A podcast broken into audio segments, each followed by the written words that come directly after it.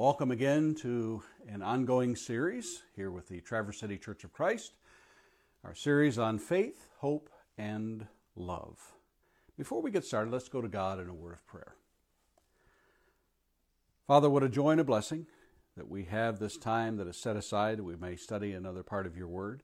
It may be profitable to us. It may cause us to have not only a closer, closer walk with you, but a closer walk with one another. May there be peace in the world through our leaders that we might be able to spread the gospel to those who are so desperately in need of it. And Father, be with us in each congregation that we may be about the business of your kingdom. In Christ's name we pray. Amen.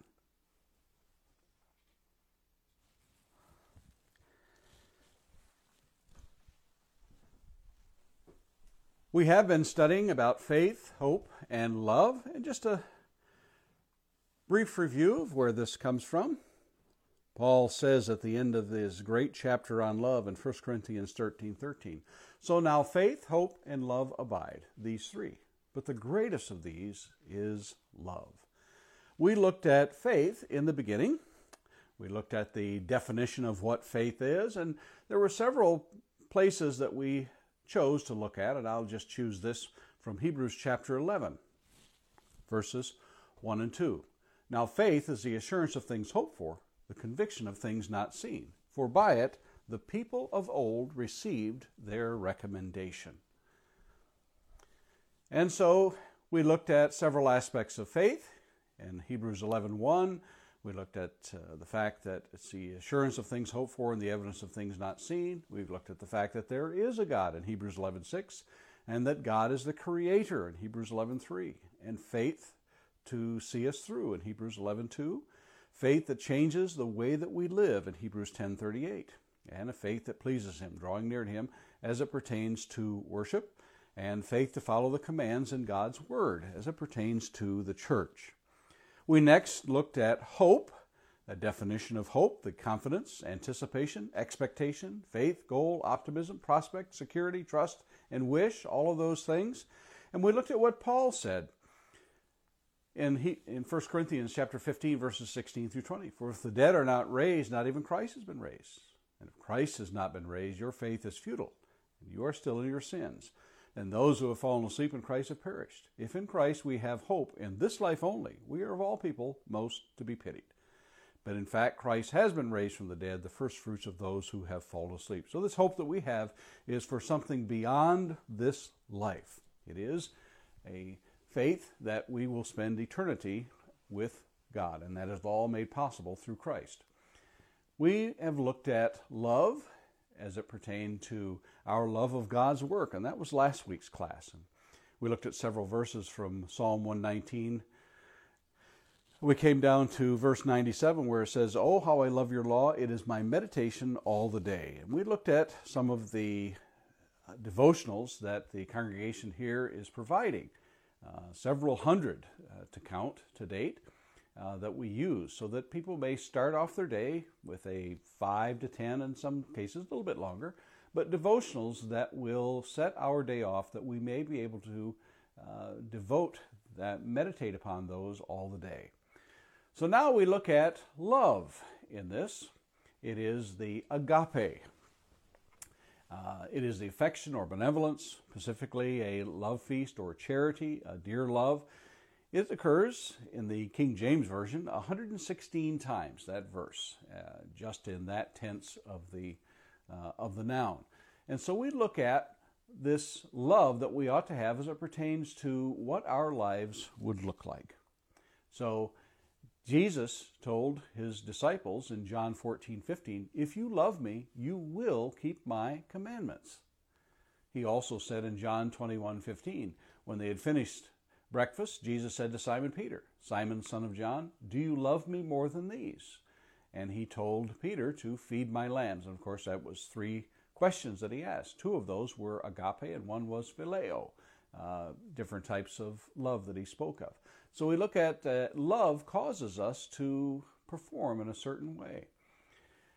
In John 13 35, Jesus said, By this all people will know that you are my disciples, if you have love for one another. This would be one of the hallmarks that people would recognize. Do we love one another?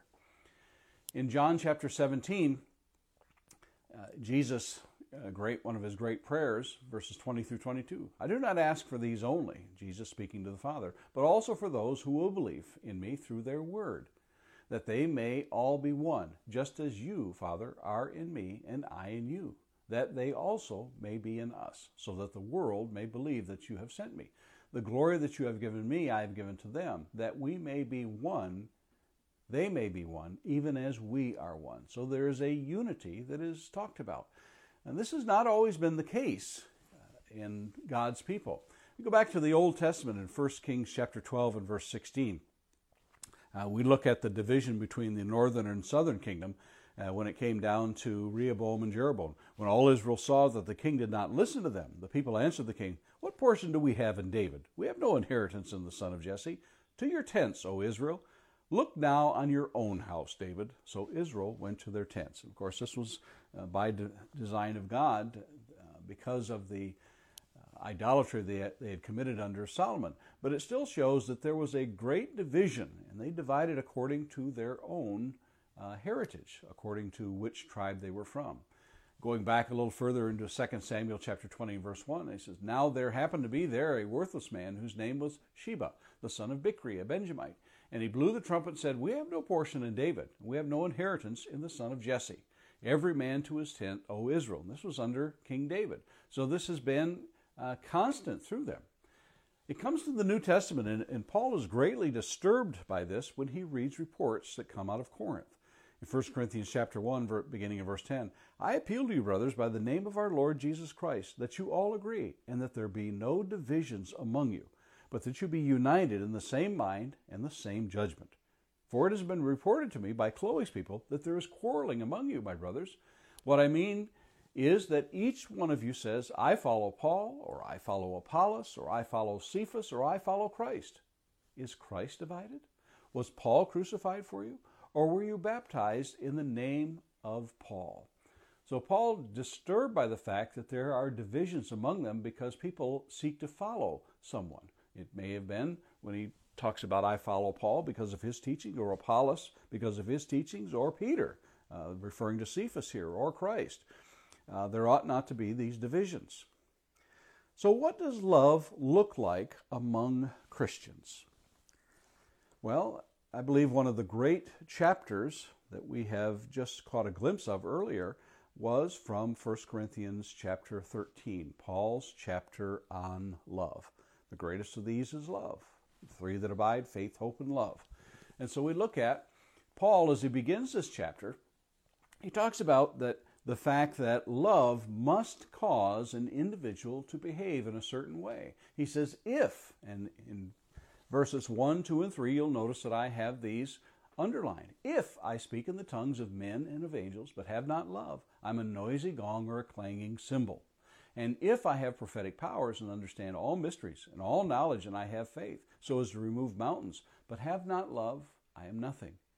If I give away all I have, and if I deliver up my body to be burned, but have not love, I gain nothing. So, Paul, speaking to the church, and remember this follows on the teaching of they were puffed up over one being able to speak in tongues, another having prophecies. Uh, there was a division amongst them, one believing that they, one was greater than the other. But he says, these are all nothing if you do not have love. And then he launches into, and we've looked at the definition agape, and there are others within that form of agape that we could look at. We looked at the definition, but a definition is only a definition, it's only a description. But if we can have examples of what love looks like in us, then we're better able to know that's, that's what our character should be. Well, Paul does that very same thing as he continues on into verses 4 through 8. Love is patient and kind. Love does not envy or boast. It is not arrogant or rude. It does not insist on its own way. It is not irritable or resentful. It does not rejoice at wrongdoing, but rejoices with the truth. Love bears all things, believes all things, hopes all things, endures all things. Love never ends. As for prophecies, they will pass away. As for tongues, they will cease. As for knowledge, it will pass away. So Paul gives this description, and we're going to look at these individually to see uh, how Paul and other places in the scriptures, whether it is Peter or James or Christ or something from the Old Testament that describes these, that these are all consistent with what God desires of us to be. So the first thing he talks about is to be uh, patient, and, and strictly for the Greek definition, it means forbearing or patient, to, to bear or to suffer long, to be long suffering, to have patience, uh, to patiently endure. And a verse that we look at is from Ephesians chapter 4, verses 1 through 3. I, therefore, a prisoner for the Lord, urge you to walk in a manner worthy of the calling to which you have been called. So here's a description. If you are worthy of this calling, this is what you should have with all humility, gentleness, with patience, bearing with one another in love, eager to maintain the unity of the Spirit in the bond of peace. So again, this is consistent with what Paul teaches. The, the letter that Paul writes to the church at Ephesus comes many years after he wrote to the church at Corinth, but it is still consistent in his message that he speaks. Our next one is kind or kindness. Uh, the Greek word here is to show oneself useful, that is, to act benevolently. Uh, this kindness that is spoken of. There's going to be an opposite here in a, in a little bit that he's going to talk about. Uh, it is not rude, but here it talks about kindness. He writes to the church at Colossae in Colossians chapter 3, verses 12 through 13. Put on then as God's chosen ones. Remember that Paul many times signifies that if we are chosen or set apart or called, uh, that this will be significant in our lives, what we ought to have. Holy and beloved, compassionate hearts, kindness, humility, meekness, and patience, bearing with one another, and if one has a complaint against one another, against another, forgiving each other, as the Lord has forgiven you, so also you must forgive. So many times we will see these character traits all in a group, lumped together. And kindness here, as he says, uh, as God's chosen ones, these are the things that we ought to have. We ought to put them on, just as we put on clothes. It says it does not envy. And envy uh, in the in the Greek has a positive and a negative, but here it is obvious that it is not uh, that it is speaking of the negative part of that. Uh, to covet, uh, to be jealous over, uh, and that's in the bad sense. It doesn't. It is not envious.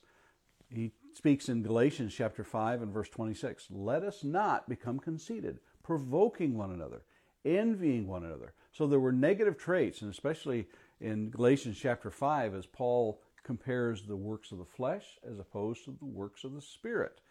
Uh, in the fruit of the Spirit, he says, Let us not become conceited, provoking one another, envying one another. Paul does not desire that those things uh, are part of the walk of the Christian.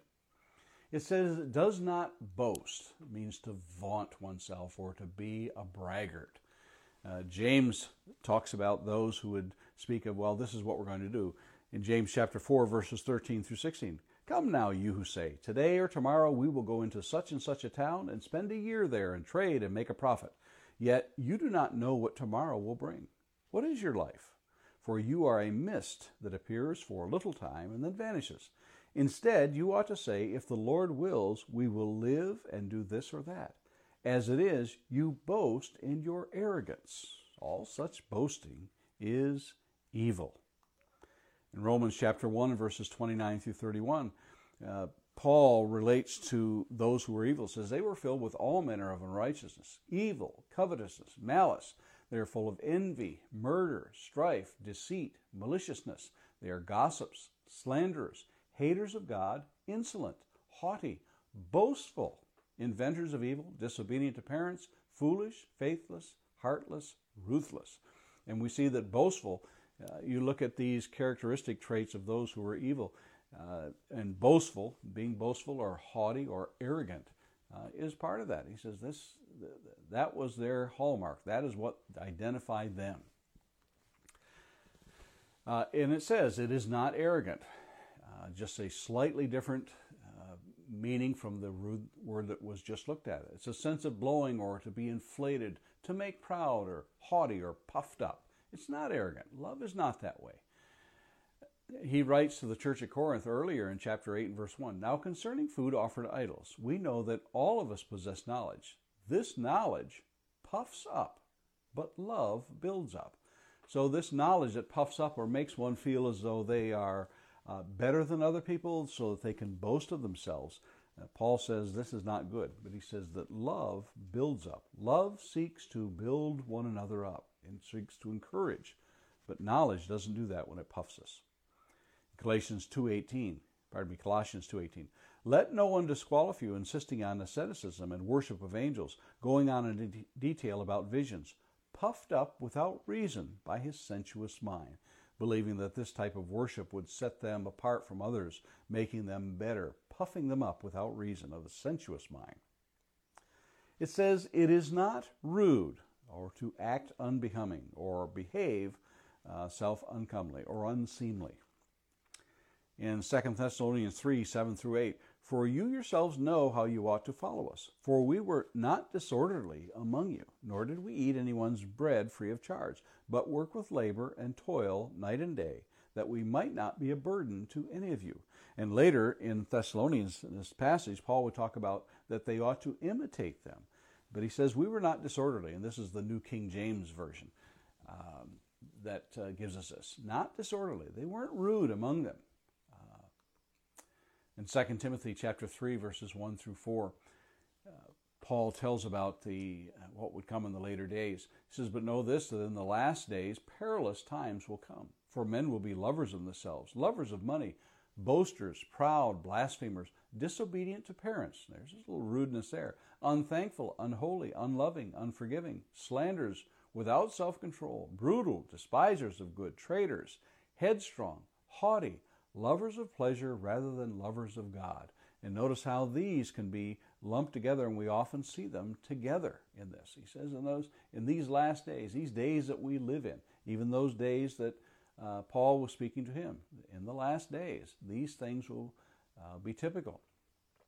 It says it does not insist on its own way.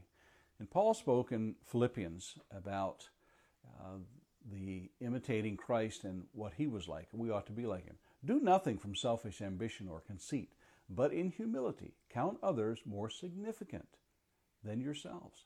Let each of you look not only to his own interests, but also to the interests of others. He would tell the church in Corinth earlier in 1 Corinthians 10:24, "Let no one seek his own good, but the good of his neighbor." Not always insisting on our own way. And you know what it feels like to be around people who always have to have their own way. But love does not insist on its own way. It doesn't always have to be my way. It is not irritable. Uh, the Greek word might not give us the, uh, the meaning, but this says to sharpen alongside, to exasperate, to be easily provoked or stirred. It says love is not this way. James 1 19 through 20 says, Know this, my beloved brothers, let every person be quick to hear, slow to speak, and slow to anger. For the anger of man does not produce the righteousness of God. The Solomon says in Proverbs 14:29, "Whoever is slow to anger has great understanding, but he who has a hasty temper exalts folly." So it says, uh, it speaks of that. Is not irritable, is not easily exasperated. Uh, these things that we uh, we look at here. It does not take into account a wrong suffered. Uh, kakas, it means uh, to be depraved or injurious, to bad, evil, harm, or ill. It says it doesn't take into account a wrong that is suffered, doesn't hold a grudge.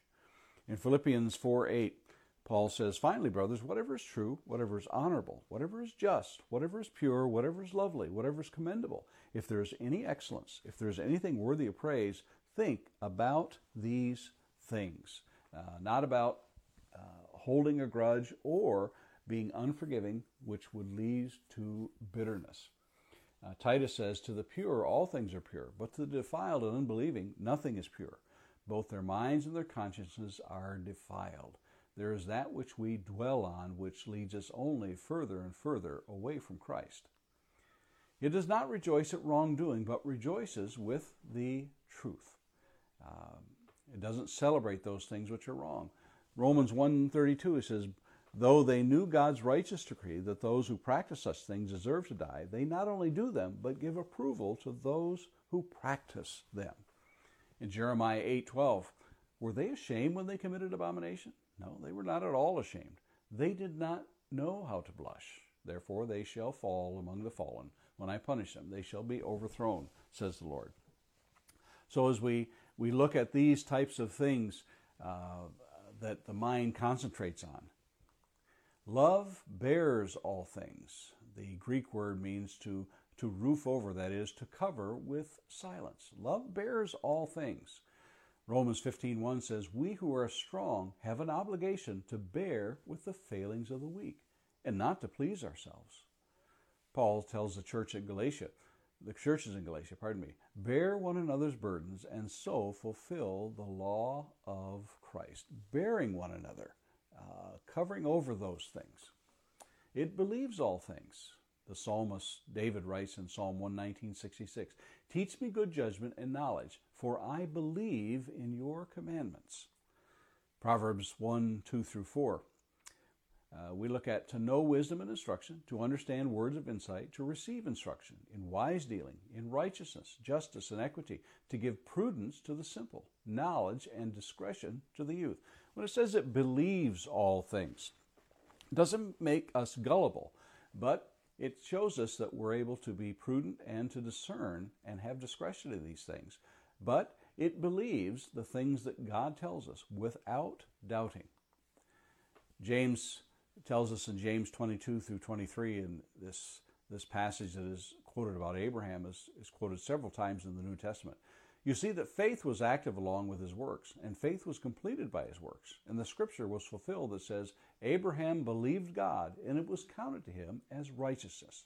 And he was called a friend of God. Believes all things, uh, those things which are written in the Word of God for us, believes it without doubting, without questioning God's motives in this. It says it hopes all things.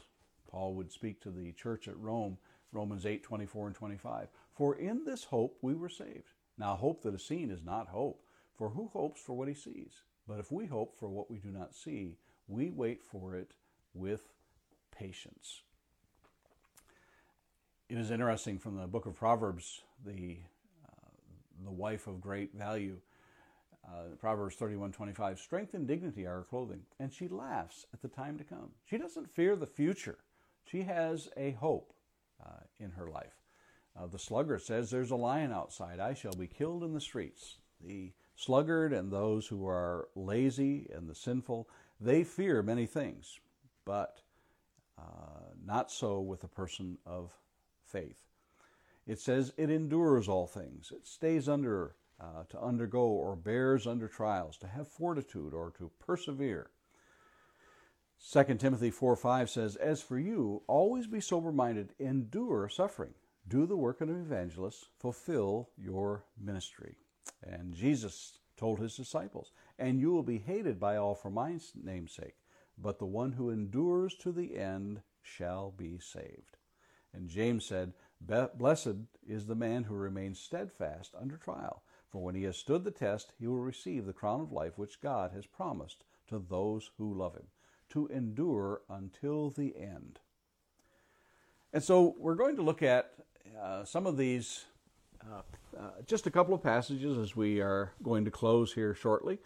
In 2 Peter chapter 1, verses 5 through 8, Peter gives us uh, a command, and he wants these things to be in our life. He says, For this very reason, make every effort to supplement your faith with virtue, and virtue with knowledge, and knowledge with self control, and self control with steadfastness, and steadfastness with godliness and godliness with brotherly affection, and brotherly affection with love.